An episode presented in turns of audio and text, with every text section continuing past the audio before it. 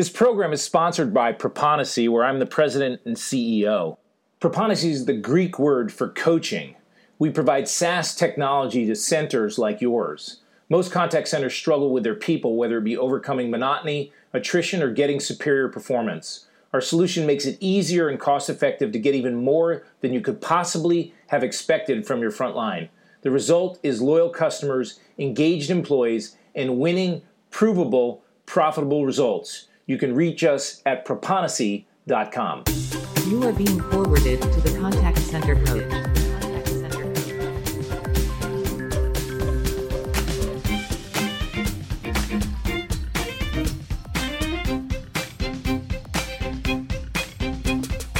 Well, hello and welcome to podcast number five. If you're saying to yourself, podcast number five, what happened to the first four? Well, that means you started in the middle and you need to go back to the first podcast and work your way through. This is actually the third podcast in a series on culture. In the first podcast, we talked about winning culture and we focused more on the front line. In the second podcast on culture, we focused on leader culture. And in this one, we're going to focus on service culture, a little bit more of an enterprise look. Um, you know, we're going to focus more on the forest than the trees. We're going to be a little bit more macro than micro. I love when people take a look at the big picture, when you're trying to get a, a, bigger view of what's going on. And, and the biggest view of all biggest views that I can remember was way back in the early 1960s when President John F. Kennedy probably made the biggest, most extraordinarily extraordinary goal in the history of man, right? He said, we're going to the moon. But he didn't actually say we're going to the moon. What he said was, we choose to go to the moon before the end of the decade. And he said, we choose to go to the moon in this decade and do other things, not because they are easy, but because they are hard. So he makes this big, voluminous, big, hairy goal that he sets out there, which may be the largest goal in the history of man. And then, of course, we turn around and do it. So, anyway, I love big goals. I love big visions. And I love talking at a macro level. So, today we're going to talk about service culture. And service culture starts with in a contact center that we're going to be orchestra built. That means that we build great musicians that can play or perform whatever we add or change. You see, if you look at your contact center like an orchestra and the different pieces that are in there are like an orchestra, you begin to recognize that we need to be able to play and perform many different functions. This is pretty easy for the BPOs because BPOs, by their very nature, are an organization that comes in and services and supports all different types of contact centers, all different types of industry. But even if you're not a BPO and you're just running a service organization to support the selling of shoes or computers or car rentals or banks or cable or whatever it might be, we still want to build an orchestra.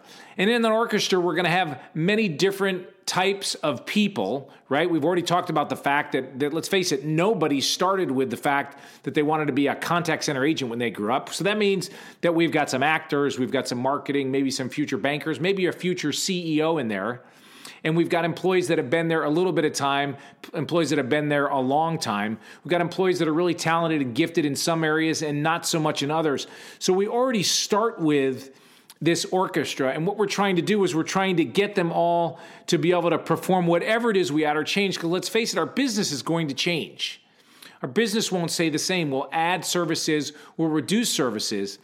And the reason for that is, is because the contact center is ever changing, ever evolving. And you can say that you're not sure which direction it's going in, but I can tell you the direction that it's going in, and that is is that every single call, every physical call is getting more difficult than they've ever been. And the reason for that is is because the easier calls are slowly but surely being taken up by technology. It started way back when when we when the IVR started to take over some of the simpler calls like account balances and of course now we've got self-service on the web and you know we're talking about bots and those type of things well wherever they're going they're going after the simpler calls And that's just because technology works better when I've got a process and a structure to it. So that means we're always going to be having more difficult calls, and they're going to continue to become more difficult and more complicated as to what's left over for us humans. So that means that the skills and talents that we need to be able to overcome the more difficult calls means that we need to have an organization that's flexible and capable of doing different things. So what that means is we have to invest in them. And whether that be invest in more training, more coaching, more gaming that allows them to be more motivated, motivated, which keeps them around for a little bit longer. We always get back to the fact that when we invest in them, it's difficult to do. And I, I often often look at people in a contact center a little bit like rental cars. We, we seem to be hesitant in a contact center to invest the money and time in people because one, they're entry level positions, they don't get paid a lot of money, and there's a really high turnover rate. So we're always stuck with this risk reward. Well, if we invest a whole bunch of training in them, they might not stick around. And, and I always I remember this so vividly. There was a guy, I'll just, I'll just tell you that his name was Jim, and he worked in um, he worked in the organization that I did, and we were at a um, at an event that was located at our corporate headquarters. We rented some cars, and a group of four of us had gone out for dinner. We we're in a rental car, and we're I'm driving down the road at 60 miles an hour, and out of nowhere, out of nowhere, he flips my car into the park position. It was one of those um, where you, where you change the park park neutral drive. It was on the uh, on the steering column shaft, and he flipped it into he, he flipped it into um, park. And at 60 miles an hour, and the car starts making this rat a tat tat rattle kind of noise. And he jokes and he says, "You know, it just makes the funniest noise when you throw it into park." And I mean, I couldn't believe it. So I shifted it out of park really quickly, put it in drive, and kept going. Um, well, I thought he was going to drop the transmission right there on the road. And I always remember that because people are not very good when it comes to rental cars. They just don't take as good care of them as they do take care of things that they own. And I've never done that before. Do not call me in. I'm not going to give you Jim's last name. But the reality is, is people don't care, take as good a care of rental stuff as they do stuff they're going to own. And I sometimes feel like we look at the people in our contact center as rentals.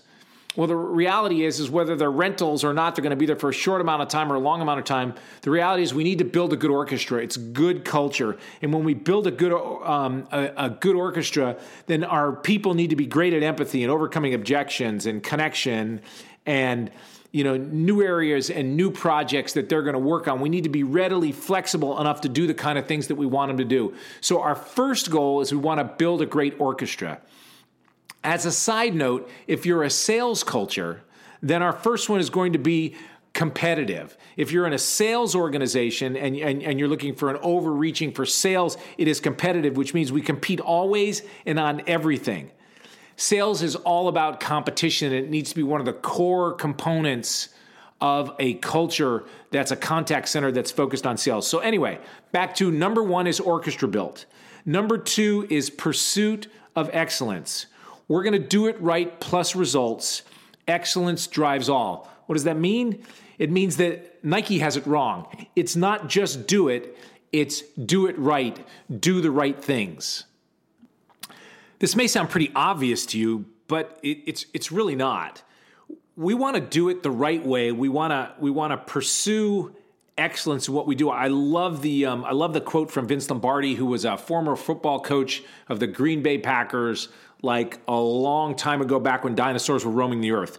And he said a, a really great quote. He said, "Perfection is not attainable, but if we chase perfection, we can catch excellence."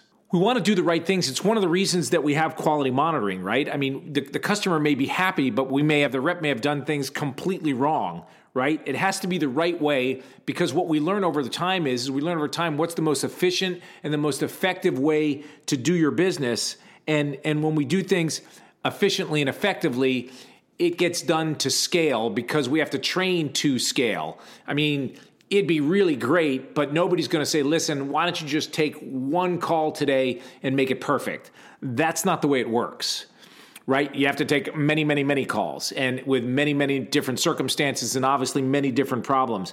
So, what we want to do is we want to pursue excellence, but we have to do it right. We have to have a culture that's set to do it right. We do a lot of work with customer experience and and obviously the customer's feedback and perspective is is mission critical to what we want to do and if we can make our customers happy and make our customers satisfied that's really wonderful But that's why we have to have some checks and balances in place because, again, sometimes we could make the customer happy, yet I've given them incorrect information or or information that may end up being harmful to them or harmful to the company. So, what we want to do is we want to have an organization that's looking to do it right plus results. And if you set a culture that's based on the fact that we're going to pursue excellence, we're going to pursue the correct way we're going to do things, we're going to reward and recognize people that do it right, then what you end up with is you end up with a culture that will work for you. So we've got orchestra built and pursuit of excellence. The third component of a service culture is being team driven. Team driven means we work together to achieve our goals you know what? Everybody talks about teams, and you know we want to have great teams, but there's really some some some things about teams that really allow us to be better at what we do. And the reason for that is is because when you're part of a team and when you're pursuing being team driven, the people in your organization are part of something bigger. And they're part of something bigger, and the way that we accomplish that is that we really do celebrate overall success, right? we work together when we work together on everyone's challenge, right? So it's it's a challenge for everyone. We share in the success. We're all responsible for the failure. Everybody wants to be involved in something bigger. Everybody wants to be involved in something bigger. And, and the way that you create a team is, is you create a team through connection, right? Because not everybody's if you got a 300 agent center or you've got a 10,000 agent center, not everybody's going to know everybody. I mean, you got to be under 15, 20 people before everybody knows everybody. So, connection is what drives the team together, right? Because it's almost like the telephone tag game where you you know you work your way down the line and everybody whispers into the next person's ear what the word is. Well, all you need is one bad link and, and you can't accomplish your goal. Well, that's the way you create a team is that is that you link people together and you link people together one by communicating to them collectively, communicating to them consistently, talking to them as if they are one entity. And when, when you when you when you talk to them as one entity, you're one you're communicating the entity's goals, and whether you've achieved them or not achieved them, you're celebrating that success. Now you may want to hone in on particular individuals that, that made a key contribution to the success, but we really celebrate the overall team right? And then we work our way down to the individual.